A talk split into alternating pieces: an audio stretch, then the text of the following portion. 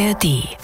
SWR 1 Meilensteine. Meilensteine. Alben, die Geschichte machten. Ist wirklich das beste Album, was ich im letzten Jahr gehört habe. Taylor Swift ist für mich nicht die Königin. Für uns gab es nur diese Band und es war uns auch irgendwie klar, wir werden die nächsten Beatles. Also es klingt völlig wahnsinnig, wenn ich das heute sage. Hier und vor ein paar Wochen habe ich die Jeremy Days im Bett gesehen. Ah, wow. Wow. Da gehen wir mal ganz tief, ne? ja. ja. Ich bin Frank König, hallo. Herzlich willkommen im zweiten Teil unserer Weihnachtsspezialausgaben. Es geht um ganz persönliche Meilensteine. Heute sind wir zu dritt und haben auch drei Alben mitgebracht, die persönliche Meilensteine sind und auch einen Platz im Plattenschrank oder auf der Festplatte verdient haben. Das finden wir jedenfalls. Die Alben kommen von Mike Viola, Ryan Adams und von den Jeremy Days. Und ich begrüße aus der S1 Musikredaktion Katharina Heinjus. Hallo. Und aus Hamburg ist uns Dirk Darmstädter dazugeschaltet, Sänger und Songschreiber der Jeremy Days, auch solo unterwegs und Radiokollege bei Radio Bremen. Hallo Dirk. Hallo, hallo. Ähm, ich hatte es ja schon eingangs erwähnt, die Jeremy Days werden dabei sein und zwar mit meinem persönlichen Meilenstein. Wir sprechen später über Circus Head, das zweite Album der Band. 1990 ist es rausgekommen und wer jetzt kein Fan der Jeremy Days ist und vielleicht das zweite Album nicht kennt, äh, kann sich aber bestimmt an das Debüt der Band erinnern. Äh, die Nummer hier läuft bis heute im Radio und war 1989 Platz 11 der deutschen Charts. Klar, Brand New Toy.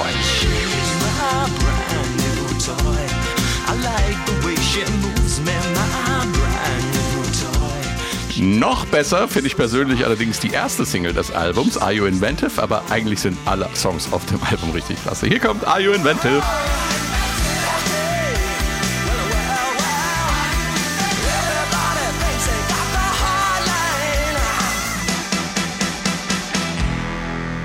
Das war für mich damals schon ein sehr wichtiges Album in meiner aktiven Musikerzeit. Wir hatten damals einen pinken Bulli und äh, das war der Soundtrack zu diversen Urlaubstouren. Und auch wenn wir mit der Band unterwegs waren, war die Kassette immer mit im Bus. Irgendwie große Vorbilder, die Jeremy Days, obwohl generationstechnisch sind wir gar nicht weit entfernt. Ein knappes Jahr sind wir, glaube ich, auseinander, Dirk.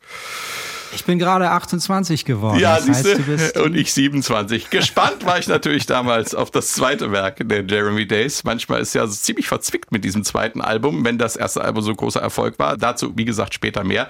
Dirk als Gast, du darfst natürlich den ersten persönlichen Meilenstein vorstellen und ich kann jetzt schon sagen, das Album hat auf deinen Vorschlag hin auch mein musikalisches Leben bereichert. Meins kommt, auch, meins auch. kommt von Mike Viola, ein ziemlich umtriebiger amerikanischer Singer, Songwriter und Produzent, hat mit seiner Band Candy Butchers viele Alben veröffentlicht, auch solo, einen unglaublichen Output. Ich habe das mir mal angeguckt, kann man ja kaum zählen. Hierzulande ist er vielleicht am ehesten durch seine Zusammenarbeit mit Ryan Adams bekannt, also Ryan und nicht Brian und auch der Name seines aktuellen Albums lässt schmunzeln. Das heißt nämlich Paul McCarthy, also Paul McCarthy und nicht McCartney. Oh, Verwechslungsgefahr allenthalben, aber die scheint zumindest bei dem Album durchaus einkalkuliert zu sein, Dirk. Ja, äh, Mike spielt immer gerne mit popkulturellen Referenzen, was Menschen wie uns natürlich besonders gut gefällt. Man muss immer schmunzeln.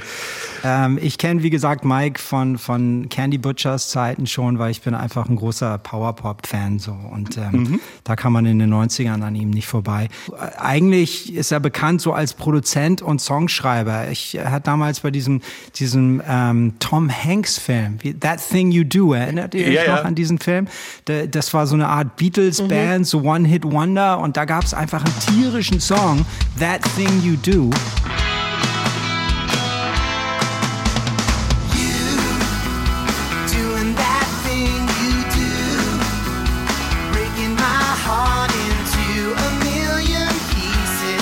Das hat nämlich Mike Viola gesungen und geschrieben mhm. mit dem großartigen Adam Schlesinger, auch einem großen Held von, von mir, der mit seiner Band Fountains of Wayne vielleicht einigen da draußen noch bekannt ist.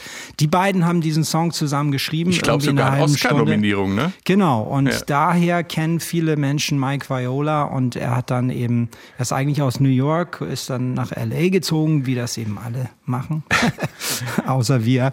ähm, und, und ist dort eben als Produzent ähm, echt angesagt. Ja, du hast Paul McCarthy dir ausgesucht, übrigens äh, der Name eines amerikanischen Künstlers, den gibt es also Genau. tatsächlich. Ne? Mhm. Sag mal, warum ist das dein persönlicher Meilenstein? Warum hast du das Album heute mitgebracht? Naja, weil es ist wirklich das beste Album, was ich im letzten Jahr gehört habe. Einfach diese Songs, die, da gehe ich einfach in die Knie. Und da fühle ich mich wie ein 13-Jähriger wieder.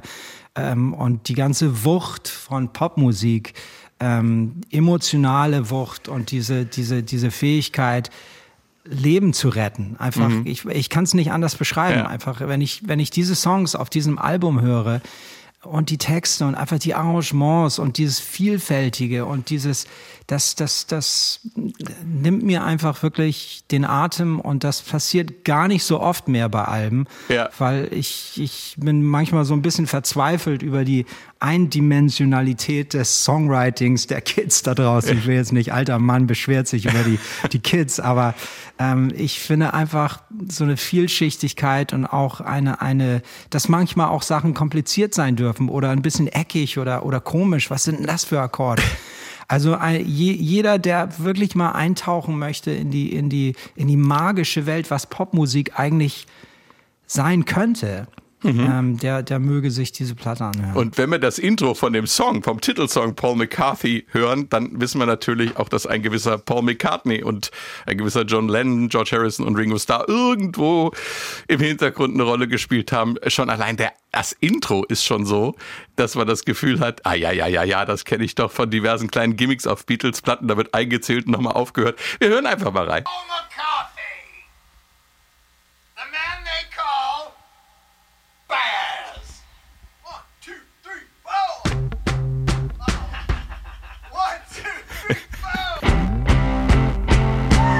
joined the Beatles, I wasn't afraid of them. We played City Field, we played Shea Stadium. Jo, da sind auch gleich die äh, Beatles-Anspielungen drin. Also als er die Beatles getroffen hat, oder als er da mitgemacht hat, war er nicht besonders ängstlich und äh, sie haben im Shea Stadium gespielt. Also all diese Geschichten der Beatles, oder? Das ist Ja. äh, gewollt natürlich. Ne? Es ist, wie gesagt, er spielt gerne mit Referenzen und man merkt sofort einfach so den Spaß, Ja. den die dabei hatten und, und dass, dass Popmusik eben auch sowas, sowas, das Leben feierndes sein kann. Ja. Und äh, dieser Einzähler, den gibt's ja ganz häufig und Paul McCartney hat ihn ja jetzt tatsächlich auch auf der neuen Beatles-Single mit drauf, Now and Then. Die beginnt ja auch mit einem Einzähler Das sozusagen. sind- nicht wissen. Aber im Grunde, also ähm, äh, Dirk, vielen Dank für dieses wirklich sehr inspirierende Album. Ich habe mich da auch quer durchgehört und Beatles habe ich wirklich an jeder Ecke sozusagen getroffen. Und ich fand, das war so eine kleine Reminiszenz an das Revolver-Album. Bei Beatles muss man ja immer so ein bisschen in Phasen irgendwie einteilen, aber er, hat ganz viele Sounds wirklich von Revolver, also die Gitarre, diese schmierige, äh, die, dreckige, schmutzige Gitarre und das Rotzige auch so ein bisschen, auch der Humor, das ist alles das, was ich irgendwie vom Revolver-Album kenne. Das beste Album der Beatles. Ja, ja, ja, genau. Ja. Wobei, da können wir, da könnten wir jetzt einen eigenen Podcast führen. Ich wollte auch noch mal ganz kurz auf den Einzähler vom neuen Beatles-Song, Ja, ja. um mal Erzähl. wirklich in die Meta-Welt äh, abzutauchen. Ja. Er zählt ja One, Two ein, ja. weil es eben nur noch zwei lebendige Beatles gibt. Wow. Wow. Wow, Dirk. Da gehen wir mal ganz tief, ne? Ja. Das Schöne ist- Beobachtung, wirklich. Doch. Ich bin jetzt, ich bin platt. Äh, Toller Exkurs mit Dirk. Aber hier noch eine Fußnote aus der Produktion dieses Podcasts. Ich habe mir den Einzähler bei den Beatles nämlich mal genauer angehört. Und ganz typisch, da ist noch was versteckt. Three and Four hört man nicht in der Lücke, aber da ist noch was. Wenn man die Stelle nämlich ganz laut macht, hört man folgendes. Aha, was flüstert er da? Zwirk? Three? Nee, ne? Bei den Beatles muss man sowas rückwärts ablaufen lassen. Harrison? Übrigens, am Schluss ist nochmal eine Botschaft, die habe ich aber nicht entschlüsseln können. Was haltet ihr davon? Alles nur alberner Beatles-Humor oder steckt da mehr dahinter? Schreibt uns an meilensteine.swr.de. So, jetzt aber weiter mit äh, Mike Viola und seinem Album Paul McCarthy.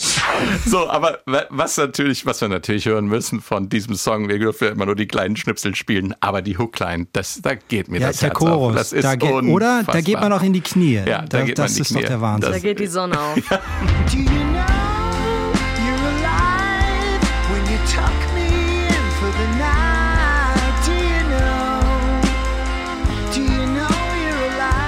Die Gitarre, die Melodie, das.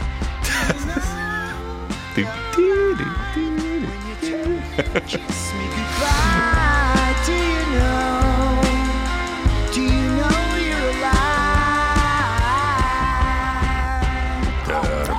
Das auch, auch textlich muss ich sagen, es ist, zeigt es mal wieder das großartige Popmusik. Man denkt ja mal, okay, große, große Popmusik handelt von etwas.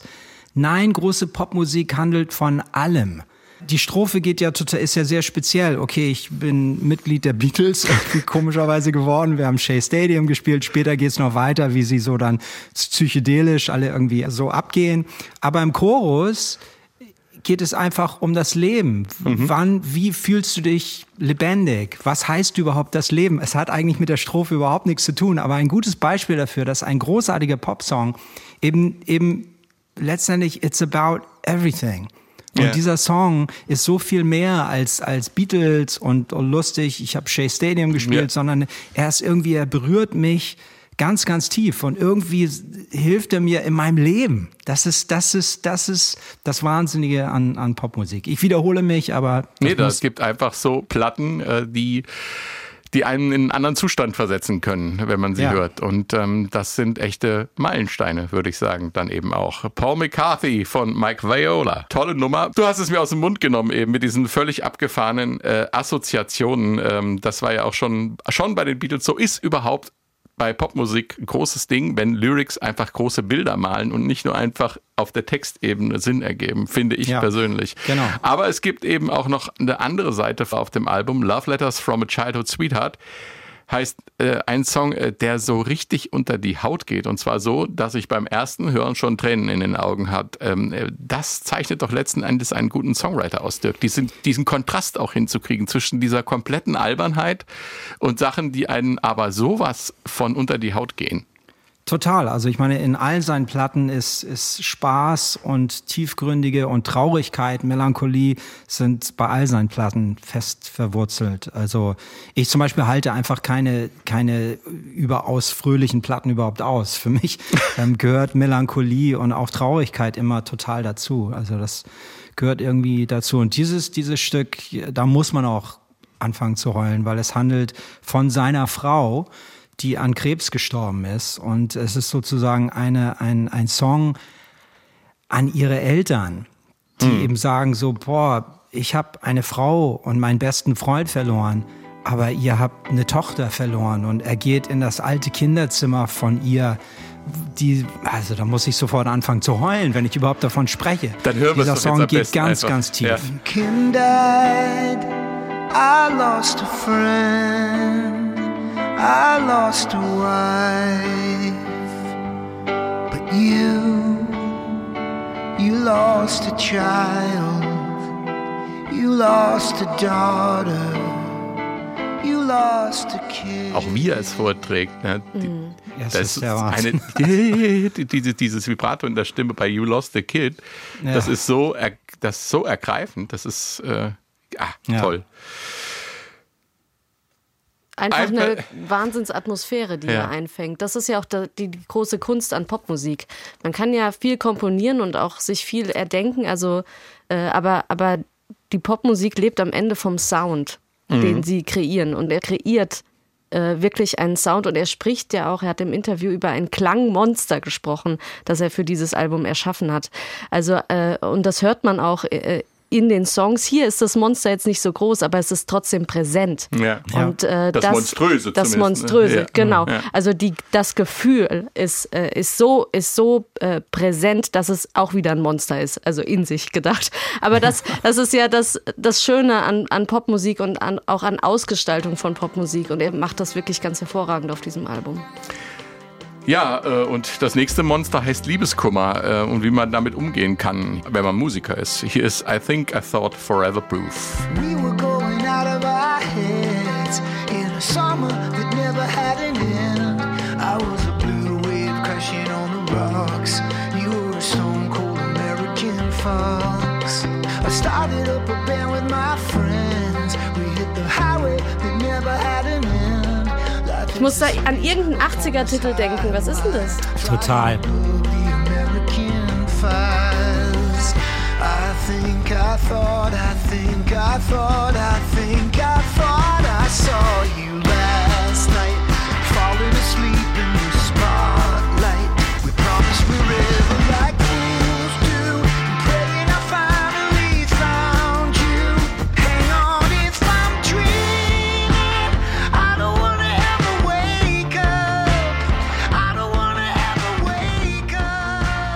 Also ich habe natürlich sofort erstmal an Police gedacht. Das Ja, ist halt ja, so ja, eine klar. totale Ja. Police-Gitarre. Naja, ein bisschen Aber- macht ihr das ja auch so, ne? Mit diesen kleinen Melodien. Es, natürlich, es, es sind ja Referenzen Ja. überall. Du arbeitest ja nie aus einem sozusagen luftleeren Raum heraus. Ja. Und, und Mike Viola trägt sozusagen seine, seine Influences ganz klar ähm, nach außen hin und sagt einfach, das ist das Zeug, mit dem ich aufgewachsen bin, das ist tief in mir verwurzelt. Das Großartige finde ich, um mal Bruce Springsteen hier zu zitieren, zum Beispiel Born to Run, meinte er, ähm, da- da- das Tolle daran ist, ist, dass letztendlich man das Gefühl hat, irgendwie das kenne ich, so, es kommt mir bekannt vor, aber andererseits ist es total neu und es ist ganz besonders. Und das ist, glaube ich, die Kraft, die gute Popmusik hat, also ähm, haben kann, auf jeden Fall. Ja, es spricht auf jeden Fall Authentizität draus. Ach, total. Ich, also das ist, das merkst du sofort, ja. Da singt nicht einer einfach irgendetwas, sondern er singt das, was er selber. Ja. also- Ja, er ist auch lieb- selbst, selbst Musikhörer, das hört man, finde ich. Total, Also, ja. dass er auch seine Kollegen wahrnimmt und schätzt, sonst würde er sie nicht hier so strahlen lassen. Ja, Ja. ja. total. Liebe, Hingabe, Spaß, eine große Portion Spaß und einfach Lebenserfahrung auch. Also Mike ist ja so in unserem Alter, also ich spreche jetzt für, für uns beide, die Herren hier. Ja, Ähm, äh, Katharina ein bisschen jünger. Ein kleines Genau. bisschen jünger. Ich glaube, wenn man, ich glaube, sie ist das gleiche Geburtsjahr wie Circus Head. Kommt hin. sehr gut. Katharina, äh, kommen wir jetzt zu deinem persönlichen Meilenstein und verrückter Zufall. Wir haben äh, vorher nicht drüber gesprochen. Echt jetzt. Äh, du hast ausgerechnet was von Ryan Adams mitgebracht. Und zwar nicht das Album Ryan Adams von 2014. Da hat Mike Viola nämlich ganz entscheidend mitgewirkt, sondern 1989 von 2015. Und jetzt denkt man, hä? Das Album war doch von Taylor Swift. Ähm, stimmt beides, Katharina. Ja, das stimmt beides und das Schöne ist, dass es hier auch wieder darum geht und Dirk, wir haben uns wirklich nicht abgesprochen, dass es einfach um hervorragende äh, Musik geht, die auch zeigt und das macht äh, Ryan Adams hier an dieser Stelle, dass man aus, ich sag jetzt mal in Anführungszeichen, für die Masse komponierte ähm, runde Popsongs, ja, also ohne Ecken und Kanten, dass man daraus auch richtig schöne, tiefgründige Songs machen, so wie wir drei, möchte ich jetzt mal sagen, sie auch lieben. Und das hat Ryan Adams äh, mit diesem Album gemacht. Er hat sich das komplette Taylor Swift-Album damals genommen, 1989, und hat es eins zu eins gecovert. Na, Und ich das würde muss man neu, erst mal neu machen. interpretiert. Neu Ich, interpretiert, ich bin ja. immer vorsichtig mit dem Wort covern, da denkt man immer gleich an so Top 40 Bands auf der Kirmes. Also, Das stimmt. Nein, er hat, es, er hat wirklich etwas Neues daraus Ja. gemacht. Ja. Ich muss dazu sagen, ich habe das Album auch ziemlich abgefeiert damals. Ich bin ein, ein lebenslanger Ryan Adams Fan. Schon von seiner Whiskey Town Band aus. Das, die waren ja auch großartig. Und ähm, auch diese Platte fand ich wirklich toll, was man manchmal vergisst. Jetzt ist, ich habe gerade gehört, Taylor Swift ist Time Magazine Person of the Year irgendwie Ja. gewählt worden nach Nelson Mandela. Und was, jetzt ist Taylor Swift. Also anscheinend hat die ganze Welt, also inklusive auch durch ihre ganzen letzten Platte mit Aaron Dessner hier von The National und so, sogar die Indie-Welt hat irgendwann mal gesagt, okay, nee, dies, die ist schon cool, ist schon in Ordnung.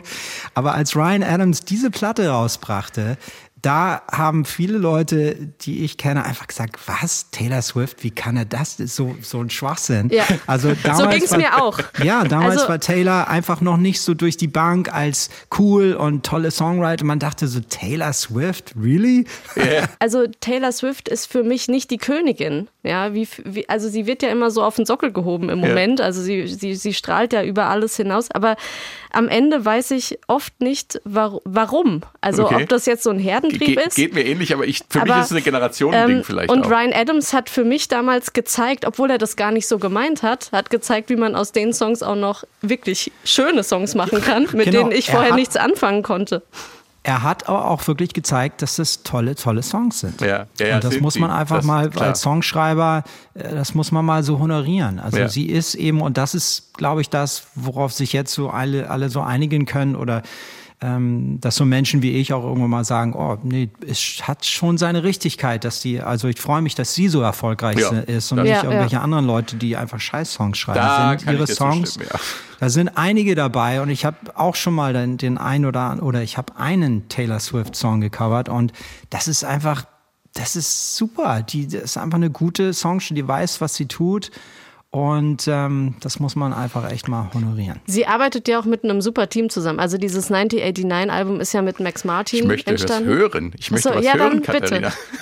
Ja, dann äh, äh, Bevor wir jetzt noch weiter ins Philosophieren kommen, was ich gerne mit euch mache, aber lasst uns einfach mal reinhören. Shake It Off, äh, hier jetzt erstmal in der äh, Taylor Swift-Version zur Erinnerung.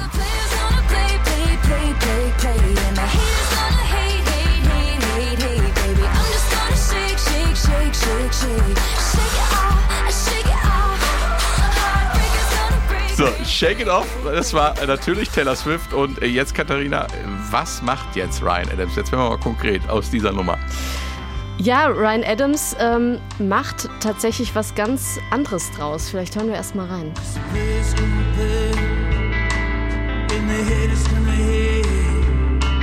Baby, I'm just gonna shake. Baby, I'm just gonna shake. Yeah, players gonna play,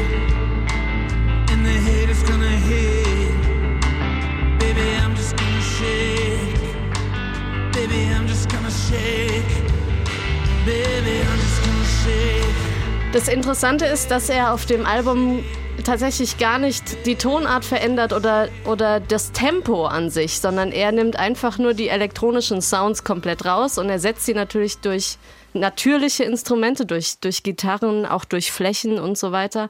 Aber ähm, er, er nimmt diesen Druck, ist eher ein bisschen chillig und das finde ich total schön. Und melancholisch. Melancholisch, ja. Ja, also ich, ich höre bei Ryan Adams immer die Dunkelheit durch.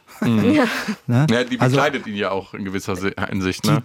Ich meine, die Platte klingt sowieso für mich nach einem Mal, ich hätte auch diese Platte gerne mitnehmen können, aber Darkness at the Edge of Town von Bruce Springsteen, das ist für mich so die, die, die, das Album meiner, meiner Jugend. Darauf bezieht er sich ja auch. Ja, natürlich. Und das ist ja auch, da, darauf bezieht sich eigentlich seine halbe Karriere, würde ich mal sagen. Aber besonders diese Platte klingt ja einfach, das ist ja komplett, also Darkness, also der Sound und wie die Band zusammenspielt, das ist schon, schon große Inspiration für ihn gewesen. Wie für viele, viele andere von uns. Taylor Swift hat ja damals, als das Album erschienen ist, auch reagiert. Sie hat gesagt, cool, ich würde weder heute noch jemals wieder schlafen können und ich werde den heutigen Tag jedes Jahr als Feiertag begehen. Und sie hat auch erzählt, dass sie Adams Version so im Kopf hat, dass sie im Live-Betrieb auch gern mal äh, Phrasen von ihm übernimmt. Ähm, und äh, das ist schon eine große Ehre, so wahrgenommen zu werden. Total. Ähm, das ist äh, Total. Großartig, ne? Man darf auch nicht vergessen, dass es gab Zeiten, bestimmt 10, 15 Jahre, wo Ryan Adams einfach so der Indie-Gott war. Also wenn du, wenn Ryan Adams dich als cool äh, äh, auszeichnet, dann war das schon mal nicht schlecht. Ryan Adams hat das ja auch nicht gemacht, um zu zeigen, hier, ich kann es aber besser als du, Taylor, sondern er hat das wirklich aus Respekt gemacht. Er hat sich von seiner damaligen Frau scheiden lassen, Mandy Moore. Und, äh, und diese Scheidung hat ihn natürlich auch ähm, umgetrieben und da fiel ihm dieses Album von Taylor Swift eben in die Hände. Und er hat es aus Respekt ihr gegenüber äh, neu aufgenommen, weil ihn das so berührt hat, weil er gesagt hat, das sind tolle Songs, das sind tiefgründige Songs und die möchte er gerne in sein ganz, ganz eigenes Gewand kleiden. Und ich finde, das hat er wirklich wunderbar gemacht. Und um noch auf den nächsten Song äh, einzugehen, Taylor Swift hat äh, Blank Space geschrieben, den Song, die zweite Single, die damals veröffentlicht wurde, über die öffentliche Wahrnehmung ihrer Beziehung, weil sie war plötzlich eine, eine Frau des öffentlichen Lebens und da guckt dann jeder drauf und das hat sie in diesem Song eben verarbeitet und das klingt bei ihr so.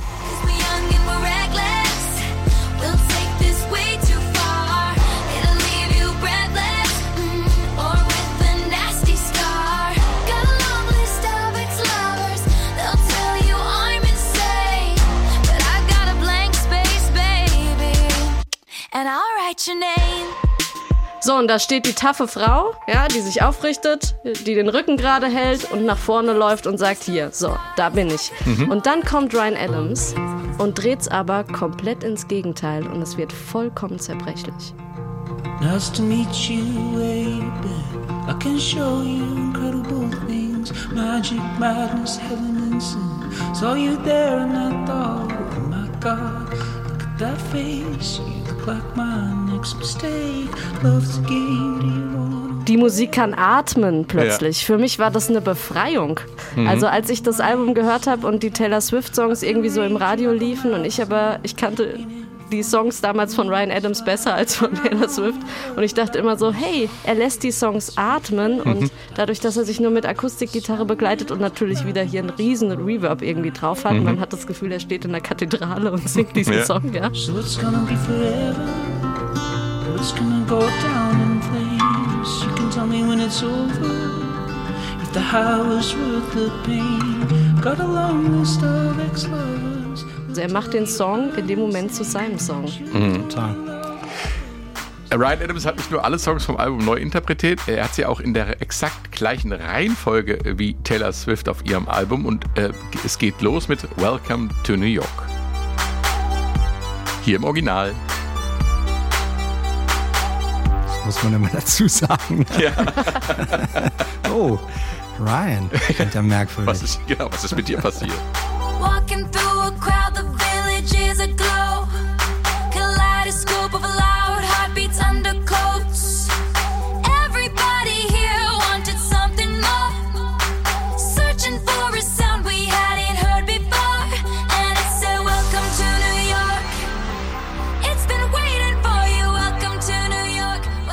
Also das ist der Opener vom Album. Ja. So beginnt Taylor Swift auf dem Album und man ist gleich sofort in diesem Pop-Universum. Es ist gleich klar, worum es hier geht und wo sie sich einordnet irgendwie. Ja. Also sie ist weg vom Country und geht mehr hin irgendwie Richtung äh, Katy Perry, möchte ich sagen. Dieser äh, Candy Pop Ja. höre ich hier fast schon.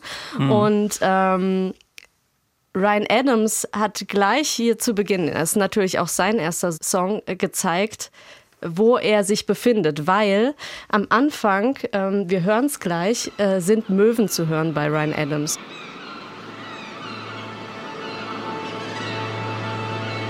Und diese Möwen kommen von dem Plattencover von Taylor Swift. Die hat nämlich Möwen auf ihrem Pullover drauf. Und diese Möwe war auch damals ein Merchandise-Produkt für- Taylor Swift-Fans. Ja. Und äh, ich finde es so witzig Großartig. und humorvoll, dass er äh, mit diesem Album Liebevoll. beginnt. Ja. Und zwar mit Möwen. Kaleidoscope loud heartbeats on the coast. For a sound they haven't heard before. So welcome to New York. It's been waiting for you. Welcome to New York. Ja, ich liebe dieses, diesen Sound von diesem Album. Es ist Ja. ein fantastisches Album und es macht einfach Freude durchzuhören. Man kann es durchhören von A bis Z, also vom ersten Song bis zum letzten Song. Und es passt für mich auch wunderbar in diese Zeit zwischen den Jahren, wo ich mich gerne in so Atmosphären hülle und auch ein bisschen melancholisch bin und auf das Jahr zurückschaue. Ja. Also für mich ist das auch so ein, ja, zwischen den Jahren Album. Ja, und ich muss auch sagen, was, was, was mir damals, als es rausgekommen ist, auch so äh, mich so fasziniert hat, ist, äh, Ryan Adams hatte sich ja von der Musikindustrie komplett abgewandt, hatte sein eigenes La Label gegründet, äh, Paxam. Und äh, weil, weil er eben nicht so kommerziell sein wollte und nach deren Pfeife tanzen wollte und dann neu interpretiert das kommerziell erfolgreichste Album des Jahres und kommt damit in die Charts. Und das ist einfach so ein kompletter Treppenwitz fürs Business Sogar eine Platzierung vor Taylor Swift. zum Zeitpunkt des Erscheinens. Das ja. Erscheins, Ja, genau. Ja, ja, ja. Die Reise geht eben auch weiter. Ich bin ja auch ein gro großer Freund von Sachen covern oder, oder neu interpretieren. Ja. Das ist immer, da kann man so viel entdecken.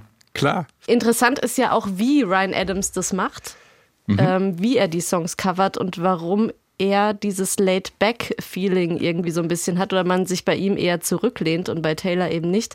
Wenn man die Songs übereinander legt, ich habe das mal äh, gemacht, eins zu eins, dann hört man, dass er eigentlich die Melodie immer so leicht versetzt hinten dran singt. Also wie gesagt, er verändert Tonart nicht und äh, das Tempo auch nur minimal. Das schwankt vielleicht ein bisschen an der einen oder anderen Stelle. Deswegen neu interpretiert. Er Genau. ist ja auch und covert es nicht. Aber im entscheidenden Moment ist er wieder auf die Eins. Wir hören mal rein.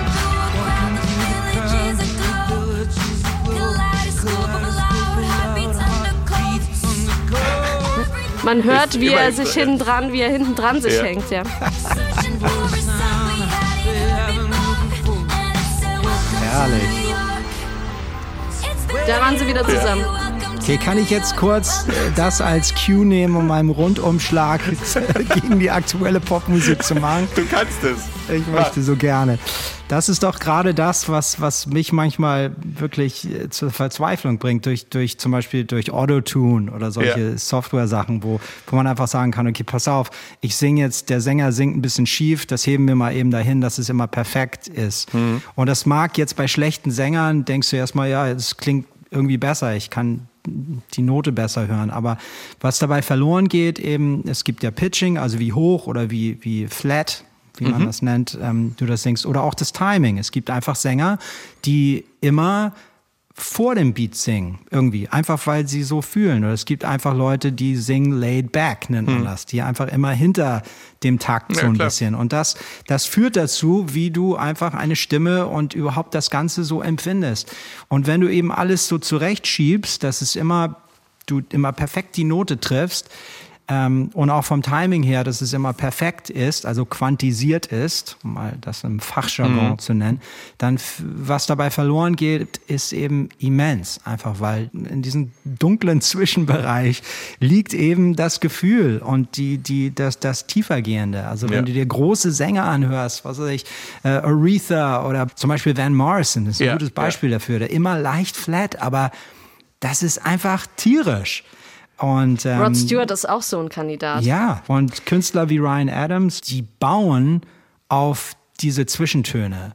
Bei meinen Aufnahmen ist es auch immer so, ich versuche in meine Aufnahmen so viel Menschlichkeit äh, und das bedeutet eben auch Fehler oder dass man so die, die Technik aus ähm, lotet, bis wohin kann ich gehen, bis es kaputt geht. Also dass Ja. man das immer so ein bisschen lotet. Weil das sind die Sachen, die ich glaube, die, die, die einfach Menschlichkeit und eben auch das transportieren.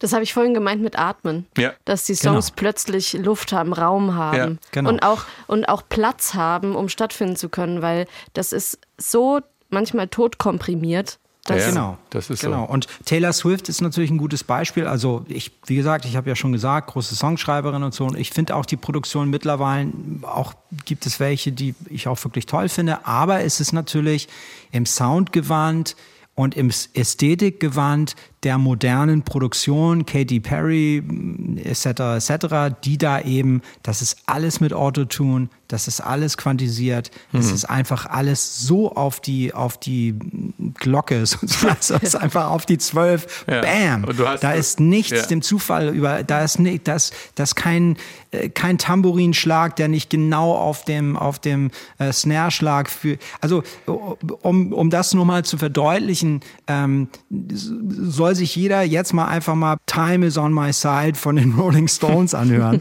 und einfach wie schwankend und äh, eigentlich klingen die wie so eine besoffene äh, Seglertruppe.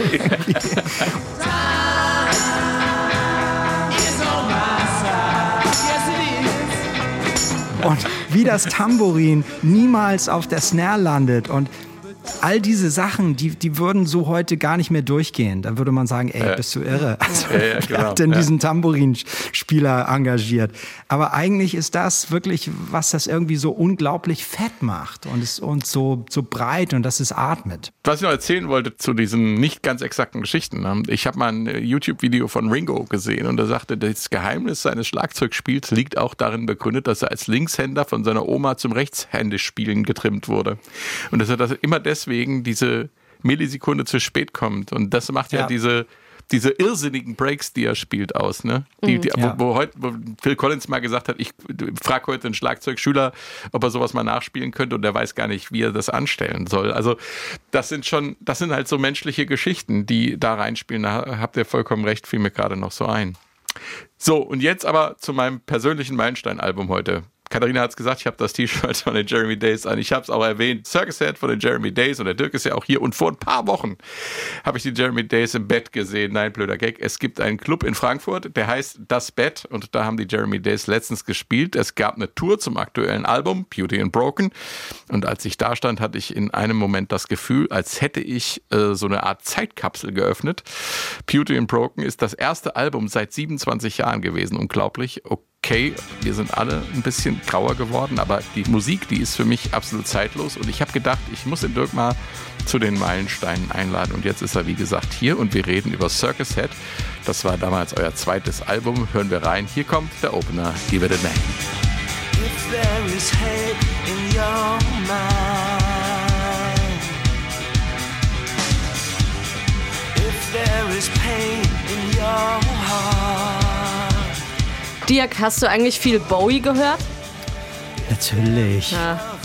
Ich finde, das hört man. if there is any hope at all,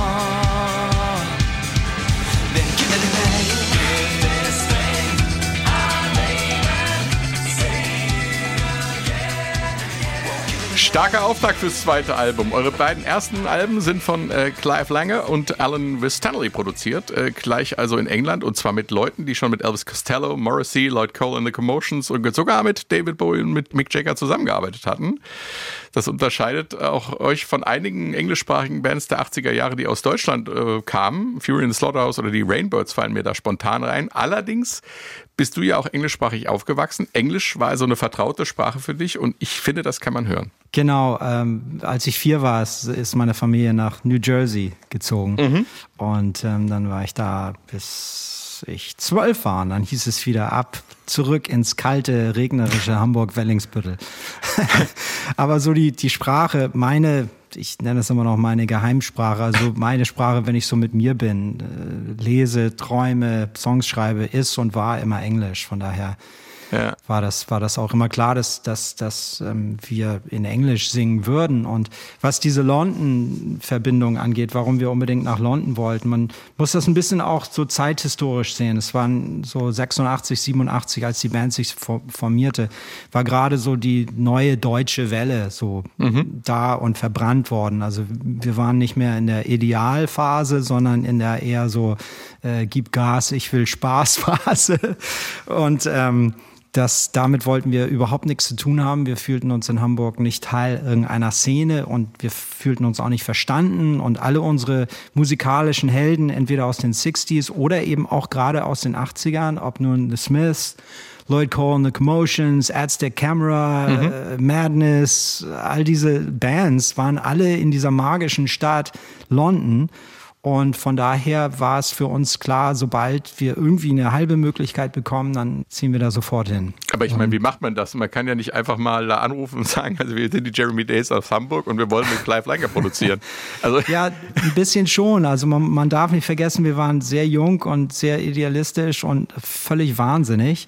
Also wir haben nichts anderes gemacht, als jeden Tag acht Stunden geprobt und äh, Wow. für uns gab es nur diese Band und es war uns auch irgendwie klar, damit wir werden die nächsten Beatles. Also das klingt völlig wahnsinnig, wenn ich das heute sage, aber, Aber so das als gehört auch dazu, 21-Jähriger, oder? ja, das war einfach so. Wir wollten keine, kein Projekt sein, was vielleicht mal eine Platte macht und wir wollten auch nicht irgendwas machen, was äh, irgendwie cool oder was andere Leute so hören wollen. Wir wollten das so durchziehen, was wir in unseren Köpfen hatten. Und das hatte viel mit London und viel mit Beatles und viel mit The Smiths äh, zu tun. Und ich weiß noch, wir haben dann einen Plattenvertrag bekommen und unser A&R-Mann, der Typ von der Plattenfirma Tim Renner, fragte uns eben, okay Jungs, ähm, erste Platte soll gemacht werden, ähm, wer soll die denn produzieren? Und dann haben wir auf einen Zettel geschrieben, äh, da stand Prince und Clive Langer und Alan Winstanley, Dave Madness, Dexys Midnight Runners. Diese zwei Namen und dann schoben wir ihm so einen kleinen Zettel über den Tisch und er guckte sie sich so an und diese fünf verrückten Typen aus Hamburg lächelte und sagte, hm. Und ähm, daraufhin ist aber wirklich Alex von Oswald, das war damals ein Freund, den wir eben als Manager eben eingespannt hatten, der war genauso wahnsinnig wie wir und der ist wirklich mit unserer Demokassette nach London gefahren und stand vor der Haustür von Clive Langer in, in Camden in London. Clive hat mir die Geschichte so viele Male erzählt und er, er meint einfach, es hat geregnet und da stand so ein zotteliger Hamburger, der sagte, excuse me, I have a band from Hamburg, Germany. und der ging nicht und irgendwann hat ihn Clive einfach reingeholt und die haben sich die Demos angehört. Are You Inventive und Julie Through the Blinds.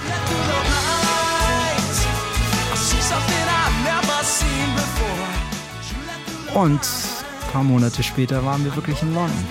Klasse. Ähm, es ist aber ganz interessant. Ähm, da muss man, glaube ich, auch unterscheiden, wenn man nicht aus dem Business ist, vielleicht für die Hörerinnen und Hörer ganz interessant. Also in London produzieren ist was anderes, als in England vermarktet zu werden. Ne? Total. Ne, das, das, sind, das sind zwei völlig verschiedene Welten. Absolut. Also ich glaube, ihr seid auch da im Radio gelaufen dann. Ne? Äh, Das schon, ne?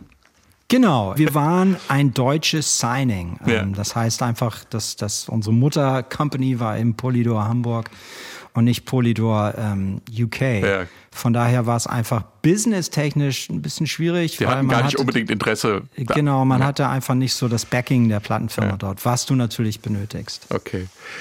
Die Vorgeschichte von Circus Head, was war der Plan? Was hattet ihr euch vorgenommen? Das mit dem zweiten Album, das ist ja bei vielen, die mit dem Debüt Erfolg haben, so ein bisschen verzwickt, ne? Ja, das ist immer verzwickt. Ja. War auch bei uns verzwickt, weil du hast natürlich besonders nach einer sehr erfolgreichen Platte Millionen Menschen, die gute Tipps haben. Äh, sei es die Plattenfirma, sei es das Management, sei es irgendwie der Nachbar von gegenüber. Also alle meinen, es irgendwie besser zu wissen. Oder eigentlich, ich meine, eigentlich ist es simpel. Die sagen alle, schreibt einfach nochmal einen Song wie Brand New Toy und dann wird alles gut. Ja, und wir hatten natürlich sofort die komplette Anti-Haltung dagegen. Mit uns nicht, spinnt ihr. Es geht hier um ganz was anderes. Wie gesagt, wir waren alle Beatles-Fans und ähm, die Beatles, man muss sich nur mal anschauen, wie die sich in sieben Jahren verändert haben. Also der Ja. Weg von Beatles for Sale zu Sgt. Pepper, Ja. das ist ja der Wahnsinn. Gigantisch. Ja. Gigantisch und das war unser Anspruch. Ja. Wieso? Das haben wir doch gemacht. Wir haben euch durch Brand New Toy und so gegeben und jetzt kommt Circus Head. Ich meine, der Name sagt ja schon alles. Circus of the Mind Mhm. sozusagen, weil genau das war unsere, unser äh, Gemüts- und Gehirnzustand in Schon ein bisschen Zeit. so äh, Konzeptalbumsanspruch. Natürlich. Dann, Es ne? war alle, wir wollten, wir wollten viel mehr machen als ein, ein, ein Pop-Album. Wir wollten ein Opus, wir wollten ein Sgt. Peppers, wir wollten alles, was, was irgendwie möglich ist, alles mitnehmen. Und die Songs sollten nochmal eine extra Tiefe haben und wir wollten im Studio viel mehr Zeit verbringen, ausprobieren. All diese Sachen, die in 99,9 Prozent äh, der Fälle dazu führen, dass die, die Platte floppt und die Band sich sofort auflöst. Ist in dem Fall nicht passiert. nee, dafür ist es noch relativ gut gelaufen, aber natürlich, ich meine, ich weiß noch, ach herrlich, wir saßen irgendwie bei unserer ersten Radioreise ähm, in irgendeiner deutschen Kleinstadt beim Radio und ähm, der Typ packte so die unsere erste Single von Circus Head aus und war so voller Das war Sylvia. Suddenly, ne? Nee, nee, Ach die so. erste Single war eben History of the World Ah, Part okay. 3. Alleine schon der Titel. und er legte die Single auf und es, das ist so ein bisschen so eine Pet Sounds-artiges. Ähm, Ja, haben wir nachher auch noch dabei, ja. Genau. Und, und ich sah einfach die, die, die, die Verzweiflung in seinem Gesicht. Das war herrlich. Okay, da habe ich Ah. ja gerade einen Fehler in meiner Recherche. Ich dachte nämlich, Sylvia Suddenly wäre der erste, die erste Single gewesen. Guck, da lerne ich noch was dazu. Hier kommt's aber, denn es steht hier in der Reihenfolge. Sylvia Suddenly.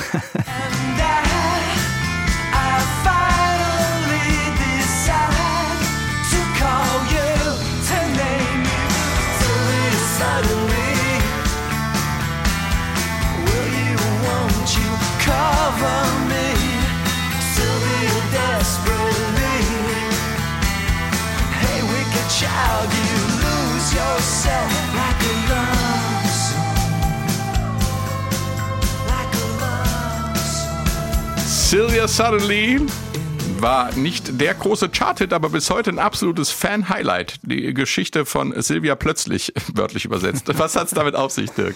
Also überhaupt kann man zu dem ganzen Album sagen, dass es, ich würde mal sagen, das ist der Fan-Favorite geworden. Es hat lange gedauert, aber es ist einfach für mich auch eine, schöne Querschnitt aus so dem, dem jugendlichen Enthusiasmus und auch noch diesem Pop-Flavor, den wir immer auch hatten, weil wir sind einfach Beatles oder Love and Spoonful oder all diese, diese großen The Turtles, klassischen Ja. Pop Pop-Produktion, so Phil Spector-artig.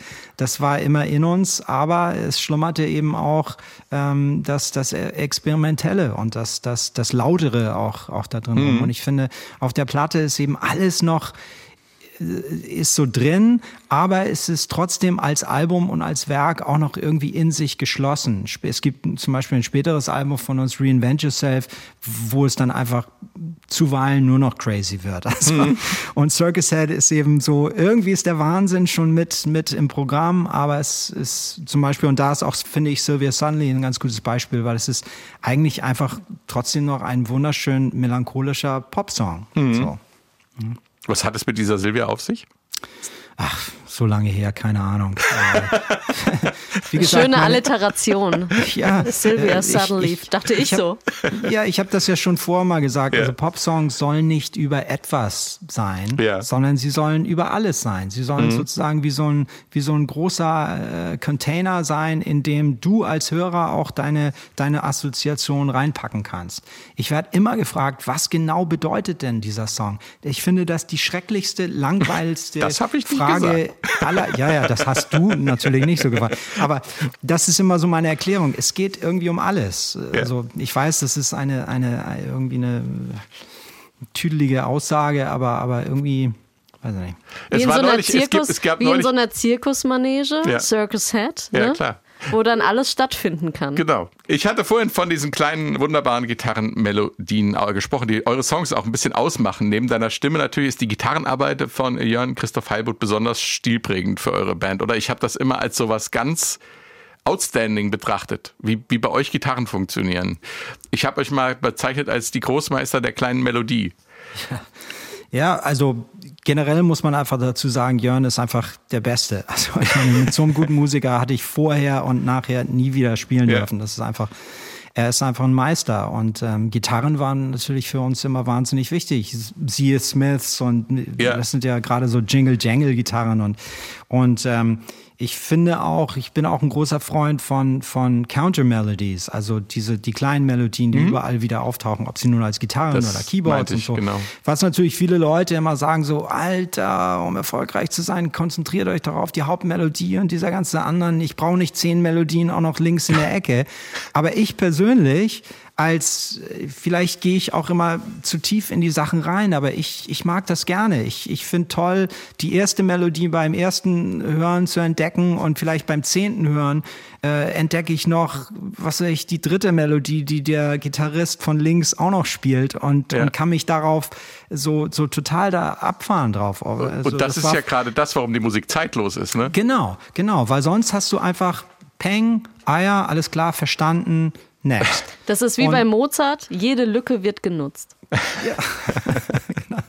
Also ich finde einfach ähm, so Counter-Melodies, Ja. so nennt man das ja, wahnsinnig wichtig und, ähm, und da ist eben äh, Jörn sowieso der Meister drin. Manchmal ist es so, dass diese Counter-Melodies oder ein Riff oder so ähm, ganz am Anfang stehen und man vielleicht erst viel später die eigentliche, sage ich mal, Gesangsmelodie darauf packt oder in den Text. Ne? Und er spielt ja auch eine sehr äh, eigenartige Art der Gitarre. Er spielt links rum ne, und hat die Seiten noch verkehrt rum, oder? Genau, also genau. Also ich Wie meine, Jimi der kann, er- Hendrix. kann er ja überhaupt keine, keine Tabellen benutzen. Muss er ja alles anders machen. Genau, nee, Jimi hat Hendrix hat die Seiten aber richtig rum drauf, wenn ich mich Nee, nicht nee, nee, nee. Doch, hier noch eine kleine Fußnote. Jimi Hendrix hat eine rechtshändige Gitarre linksrum gespielt, so weit so gut, aber er hat die Saiten andersrum aufgezogen. So war bei ihm die tiefe E-Seite oben und die hohe unten, wie es eigentlich üblich ist. Und wer mehr darüber wissen will, unsere SW1 Meilensteine Folge zu Electric Ladyland von Jimi Hendrix steht in der ARD Audiothek. Auch da gibt's die Meilensteine und wer sie abonniert, verpasst keine Folge. Ich meine, das mal eben so, recherchiert dass, zu haben. dass Jörn von seinen Eltern, als er ganz, ganz jung war, einfach eine Gitarre geschenkt Mhm. bekommen hat. Die war aber normal beseitet, er ist aber Linkshänder und er hat die einfach in die Hand genommen und das sind die Zeiten vor YouTube-Tutorials. von daher hat er sich einfach hingesetzt und gedacht, okay, was soll ich jetzt mit dem Ding? Und hat eben so angefangen und ich, äh, ich fand es immer so toll, weil wir hatten bei unseren frühen Konzerten immer so eine Armada von jungen Gitarristen vor der Bühne stehen, Oh ja, immer auf Jörns. Seite, die, die immer so auf seine Finger guckten und ich habe immer so einfach, ich, ich fand einfach Ich so diese entsetzten, so völlig verblüfften Blick, so was zur Hölle passiert. genau.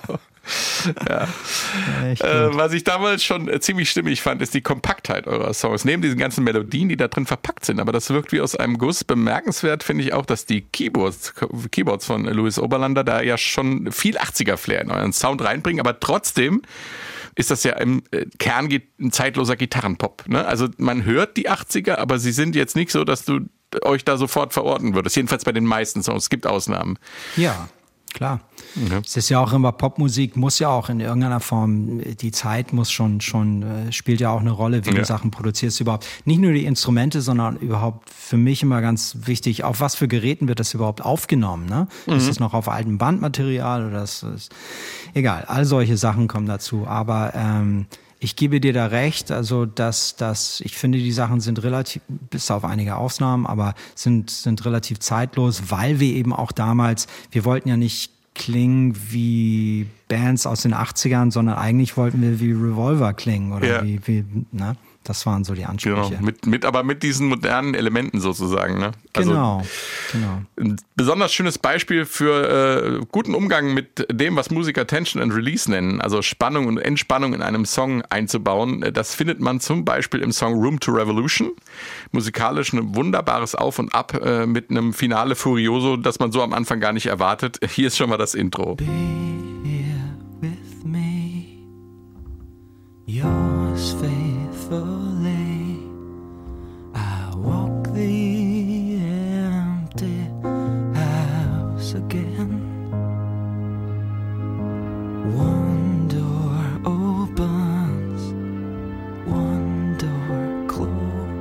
Da sind genau die Zwischentöne, über die wir eben Ja. gesprochen haben. Ja. Dirk, ne? Ja, There's a room to revolution. Speak again, sister, speak out the hour. There's a room Ganz ruhige, fast schon intime Atmosphäre, aber man ahnt, da liegt was in der Luft. Und wenn ich mich recht erinnere äh, an deine Ausführungen im Konzert, dann ist der Song auch in einem ganz besonders inspirierenden Room entstanden. Man könnte sagen, der Geist der Rock- und Popgeschichte ist inspirierend in euch gefahren. wenn, du das, wenn ich das richtig erinnere, was du da erzählt hast, Dirk. Ja, das, das durften wir im Outside-Studio ähm, aufnehmen. Das war das zweite Studio. Es gab das Westside-Studio und das Outside-Studio von unseren Produzenten. Ähm, und das war im ehemaligen Anwesen von David Gilmore, also wirklich auf dem Land draußen. Ähm, unglaubliche, so ein bisschen so Harry Potter-artige Burg, wo eben ein, ein Recording-Studio eingebaut wurde. Und ähm, da durften wir für zehn Tage aufnehmen. Eigentlich auch nur aus dem Grunde, weil das Westside Studio, wo wir sonst gearbeitet haben, eine Baustelle war. Da wurde gerade irgendwie das Dach neu gemacht oder so. Von daher durften wir da mal ein paar Tage verbringen und ähm, haben ein wenig gearbeitet, aber eigentlich, es gab da so einen schönen Pool draußen und ein tolles Essen. aber dieses Stück haben wir dort aufgenommen. Das hört man eben, dieser große Flügel, der in diesem, diesem schönen alten Raum stand. Und ähm, genau. Katharinas Lieblingsthema eigentlich. Ja, der Raum, Ja. in dem man aufnimmt, das Studio, in dem man aufnimmt, die Atmosphäre und das Ja. Drumrum machen einfach auch einen Teil des Geistes eines Songs aus, oder? Absolut. Musik Es- wird halt nicht in einen luftleeren Raum hineinkomponiert, sondern da ist immer ein Raum, ob das jetzt ein gesellschaftlicher Raum ist oder halt wirklich ein tatsächlicher Raum, in dem man reingeht. Mhm. Ähm, ich finde, das macht immer was aus und das macht immer was mit der Stimmung eines Songs. Mein Mann und ich und unser kleiner Sohn, der muss jetzt auch immer mit. Wir machen ja immer so Reisen und wir sind ganz oft in London und versuchen dann tatsächlich an die Orte zu gehen, äh, äh, wo die Studios waren, entweder wie das Trident zum Beispiel in Soho, das gibt zum Beispiel nicht mehr. Wir hatten das große Glück und durften mal in die Abbey Road Studios reingehen und da in Studio 2 zu stehen und sich kurz vorzustellen, was hier alles zum ersten Mal erklungen ist, welche Songs hier aufgenommen wurden. Das ist irgendwie was ganz Besonderes. Man spürt diese Atmosphäre von einem Studio plötzlich, dass die Abbey Road ist eigentlich ganz klein und man weiß genau, wer wo in welchem Studio aufnimmt, weil man läuft sich automatisch äh, über den Weg, weil es gibt nur einen Flur. So, ganz, ganz einfach. Oder die Olympic Studios in Barnes, äh, südlich von London, in dem die Rolling Stones aufgenommen haben. Das ist jetzt ein Kino. Wir haben uns damals ein Kinoticket gekauft, um reinzugehen, ja?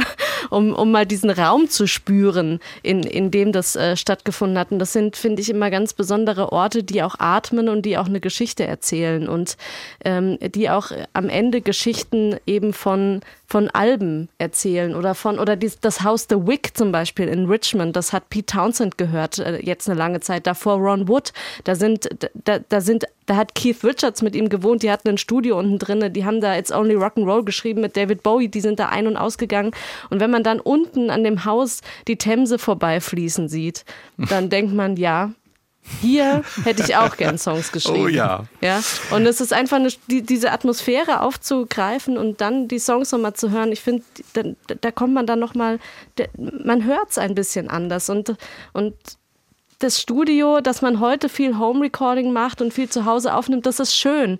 Aber konzentriert als Band in ein Studio zu gehen, das kannst du besser beschreiben, Dirk, vielleicht. Aber ich finde, das ist eine ganz, ganz besondere Phase und das ist auch eine, eine ganz besondere Atmosphäre und da spielt die Umgebung auch, auch eine Rolle.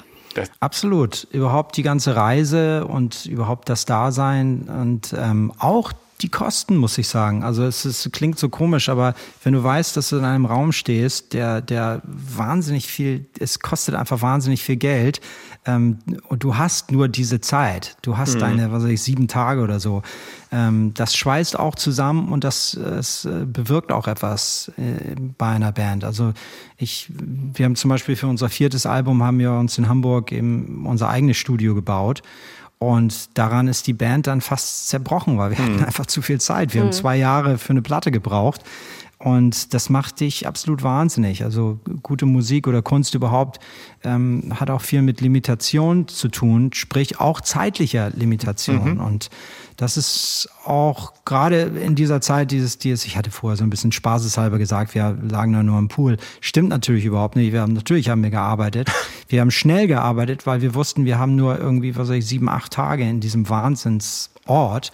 Lass uns versuchen, so viel aufzunehmen, wie nur irgendwie möglich. Aber Dirk, dieser Flügel, ihr habt den Flügel verwendet, weil er in dem Studio stand, oder? Das genau. ist der Grund. Ja, ja. Ja. ja, genau. Und ich meine, das muss man sich mal überlegen. Das war ein, eine, äh, eine Hütte, ein kleines Schloss. Da haben Ten Years After aufgenommen, Pink Floyd, bis Trevor Horn und, den, und eben den Jeremy Days. Und da ist dieser Song entstanden. Und ich finde, wenn wir jetzt zurückkommen zu äh, Room to Revolution, ähm, dann merkt man schon auch, dass äh, da was Besonderes abgegangen ist. Also dieser Schluss, der reißt einen äh, total mit. Wir steigen mal in den Part ein, kurz nach dem Gitarrensolo. Dann kommt so ein wunderbarer Übergang mit einem Riff und das geht dann in diesen Wahnsinn rein. Wir hören mal rein.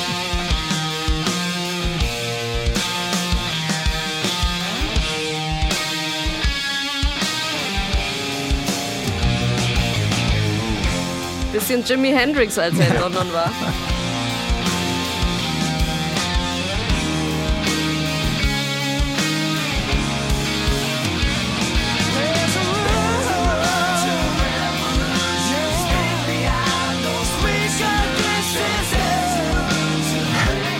So, an der Stelle im Konzert dreht sich mein Neffe zu mir um und sagt, das ist Robbie Williams in Gesund.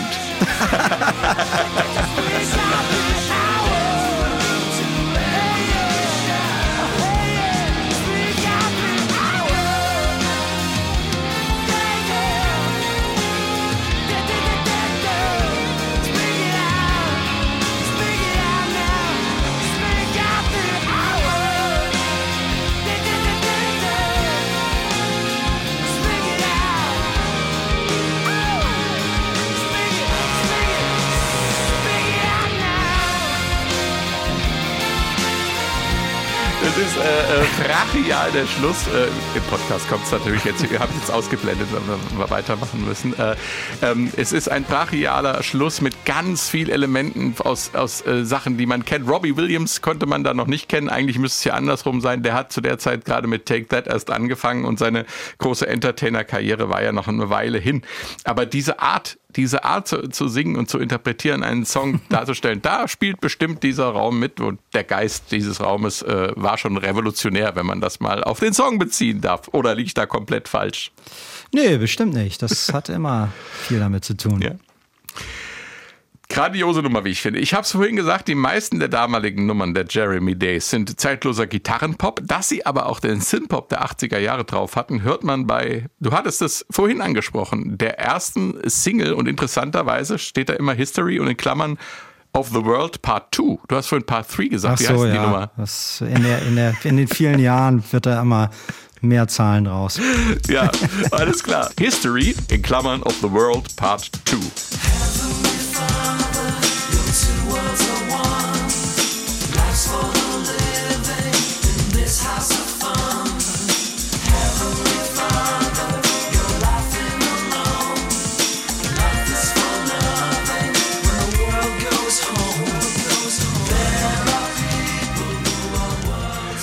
Da hört man schon ganz schön viel 80er Zeitgeist raus aus der Nummer. Ne? Ist wie ein Gebet aufgebaut, so, ne?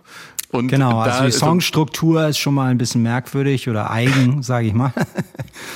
viel Elektronisches drin, ne? Und dann wieder die elektrischen Gitarren auch, Ja, finde auch ich. Drumcomputer Ja. an der Stelle. Genau, ja, ja, das Ja. war so ein bisschen, ähm, ja, wir wollten eben auch damals mehr mit auch Drumcomputern und so rumprobieren. Aber kompositorisch für mich, ich habe, ich höre da immer Pet Sounds, also einfach die die Be- Beach Boys, so Spätphase oder Mittelphase Beach Boys, einfach wirklich kompositorisch Spannend, ja. so schon äh, anders. Also es hat auch viel Louis, unser Keyboarder, äh, beigetragen. Ähm, ja, ich, ich hatte es ja vorher schon mal angesagt, um nochmal den Bezug zum Beispiel zu, zu Mike Viola oder so, dass, Ja. man, dass man Songs, ich nenne das immer so ein bisschen, was ich so heute manchmal so höre, ist so lazy Songwriting. Also so, man hat so drei Akkorde und die hat man im Loop und das genügt dann so. Damit kann man einen Song bauen und so. Und ähm, wir oder ich bin einfach nach wie vor begeistert von der Bridge oder von einem Mittelteil, der einen ganz woanders hinführt, als vielleicht die Strophe erahnen würde. Und dann mündet das alles in einen Chorus und all diese, sag ich mal, relativ oldschool kompositorischen ähm, Tricks oder, oder überhaupt, wie man, wie man so gearbeitet hat. Ich, ich stehe da eben drauf und ähm, und ich finde, History ist ein gutes Beispiel dafür, wie wir schon Komposition echt ernst genommen haben und auch wirklich, das war schon auch eine ziemliche Statement-Platte, damit zurückzukommen. Das war die erste Single nach dieser wahnsinnig erfolgreichen ersten Platte und dann mit solchen Akkordfolgen die Menschen, was weiß ich, Wuppertal äh, zu belästigen, war schon für uns gesehen ziemlich extrem. Äh, wa- diese popkulturellen Anspielungen, ne? History of the World Part 1 ist ein Mel Brooks-Film, ne? Genau. Aber auch da, History ist ein gutes Beispiel dafür, für einen Song, der, der will alles, aber ist eigentlich nichts im Speziellen. Also ich Ja. könnte da dir jetzt keine Geschichte erzählen, Ja. wovon dieser Song eigentlich Der muss ja auch nicht sein. Aber, aber das, äh, irgendwie habe ich gedacht, das muss ja einen Grund haben, warum das so heißt. Nee, es gibt diesen Mel Brooks-Film. Aber es hat, hat sowas wie, ich fand dein, dein Wort ein Gebet. Es hat, Ja. hat ein bisschen was Gebetsartiges. Ja, so ist es mir vorgekommen. Dirk, ähm, wir haben ja im Vorfeld über Songs geredet, die dir besonders viel bedeuten und da hast du gesagt, äh, Clouds of Maine magst du besonders. Ähm, haben wir natürlich jetzt äh, zum Schluss noch dabei. Ähm, hier ist Ja. der Song, wir steigen in der Hookline ein und achtet mal drauf, welche akustischen Landschaften die Jeremy Days hier entstehen lassen. Mich beamt das jedenfalls regelmäßig weg. The clouds of Maine are smiling down on me. A lost light flashing, the clouds of Maine are laughing now at me. Hier. Wo sind wir denn jetzt? also da fühlt das fühlt sich fast so an, als würde man so äh, wie, wie so eine Nahtoderfahrung, wenn man so äh, aus sich rausgeht und die Erde unter einem sieht oder so. Ja, Wow. Ja so, Okay. das ist so ein so ein Wegbeam-Gefühl in dem Song an der Stelle, finde ich, äh, finde ich wunderschön. Erzähl uns, warum du den Song so gern magst.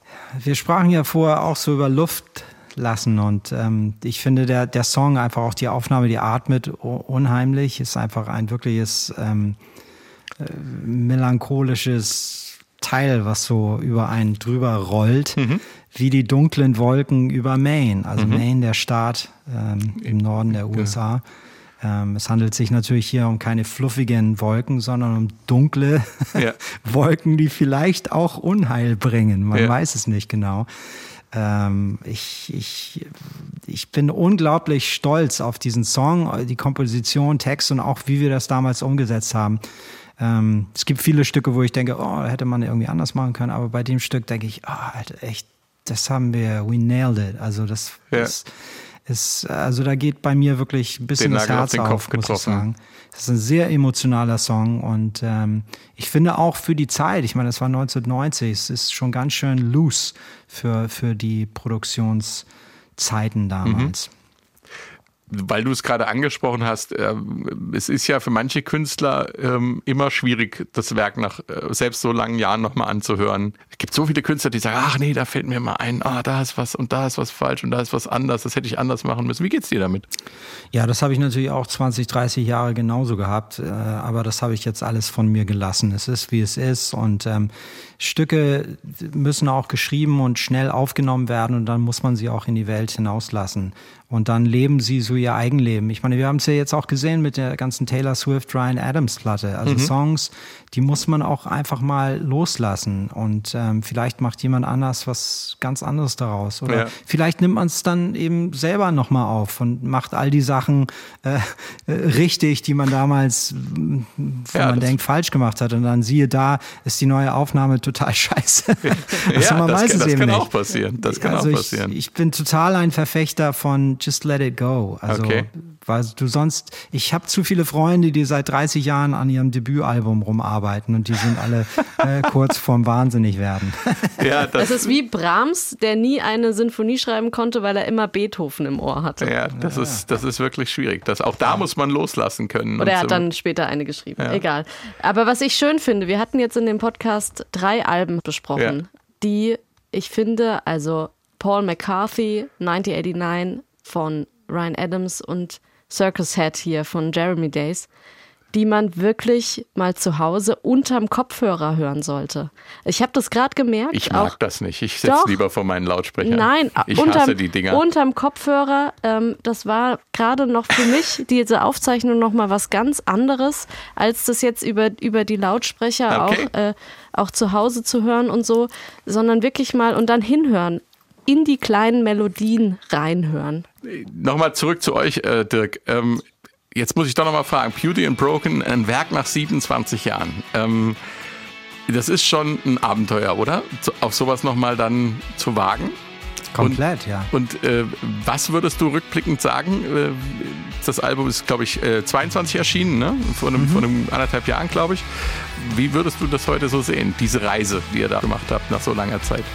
Also erstmal kann ich sagen, ich bin froh, dass wir diese Reise machen und dass wir sie machen dürfen. Mhm. Ja, das ist äh, für mich wirklich ein großes Geschenk, ähm, so wie so Extrapunkte. Ja.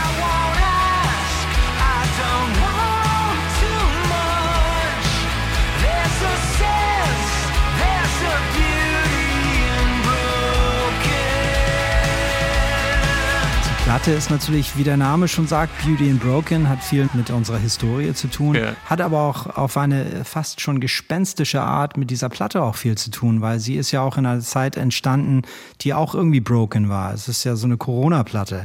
Äh, in einer, wir hatten uns das natürlich alles ganz anders vorgestellt. Wir haben uns 2019 auf ein Konzert in Hamburg äh, wieder vereinigt und danach mussten wir einfach weitermachen, weil es hat so einen Spaß gemacht und war so toll. Und dann dachten wir, geil, dann schreiben wir jeder ein paar Songs und dann treffen wir uns irgendwo im Studio und dann sind wir alle zusammen und nehmen zusammen eine Platte auf und peng, wurden die Touren geschlossen und es hieß irgendwie, alle müssen zu Hause bleiben auf Zeit, wer weiß schon wie lange. Und wir haben dann irgendwann einfach gesagt, okay, komm jetzt, wir machen einfach das Beste daraus und fangen einfach jeder in seinem Studio irgendwie an aufzunehmen. Von daher bin ich, bin ich eigentlich immer wieder baff, ähm, was für eine äh, homogene, so eine Bandplatte das geworden Ja. ist, ge, gegen alle Widerstände sozusagen. Also war auch diese Zeit war broken, aber ähm, ja. Aber eben auch irgendwie schön, dass es gelungen ist. Ja, und äh, um nochmal auf den Beauty-Aspekt einzugehen, diese Platte hat mich zum Beispiel einfach wirklich durch diese Zeit hindurch gerettet, weil ich wusste, bei der, Gesa äh, bei der ganzen Einsamkeit, die, die man hat und nicht mehr rauskommen und man weiß nicht, wie es weitergeht und so, hatte ich jeden Dienstagabend äh, um 19 Uhr meinen Zoom-Call mit den Jungs, wo wir über das Leben im Generellen und über diese Platte im Speziellen uns unterhalten haben. Und, und ähm, das war auch eine total tolle Erfahrung und hat, hat mir wirklich diese Zeit, ähm, ist wirklich für mich einfacher gemacht. Lohnt sich auf jeden Fall auch nochmal reinzuhören. Dann wären das schon vier Alben. Das war unser S1 Meilensteine Weihnachtsspecial. Was für eine Spitzenshow, Leute. Danke dir. Bitte weitermachen. Jo, machen wir. Und apropos Spitzenshow, da haben wir noch einen Tipp für euch von den Kollegen vom Saarländischen Rundfunk. Unser Ding macht nämlich einen klasse Podcast über Newcomer. Starthilfe, der Musikpodcast mit den Stars von morgen. Mehr dazu jetzt hier. Seid ihr ready für die nächste Nina Chuba oder den nächsten Nico Santos? Die stelle ich euch nämlich hier vor in Starthilfe, eure Musikpodcast mit den Stars von morgen.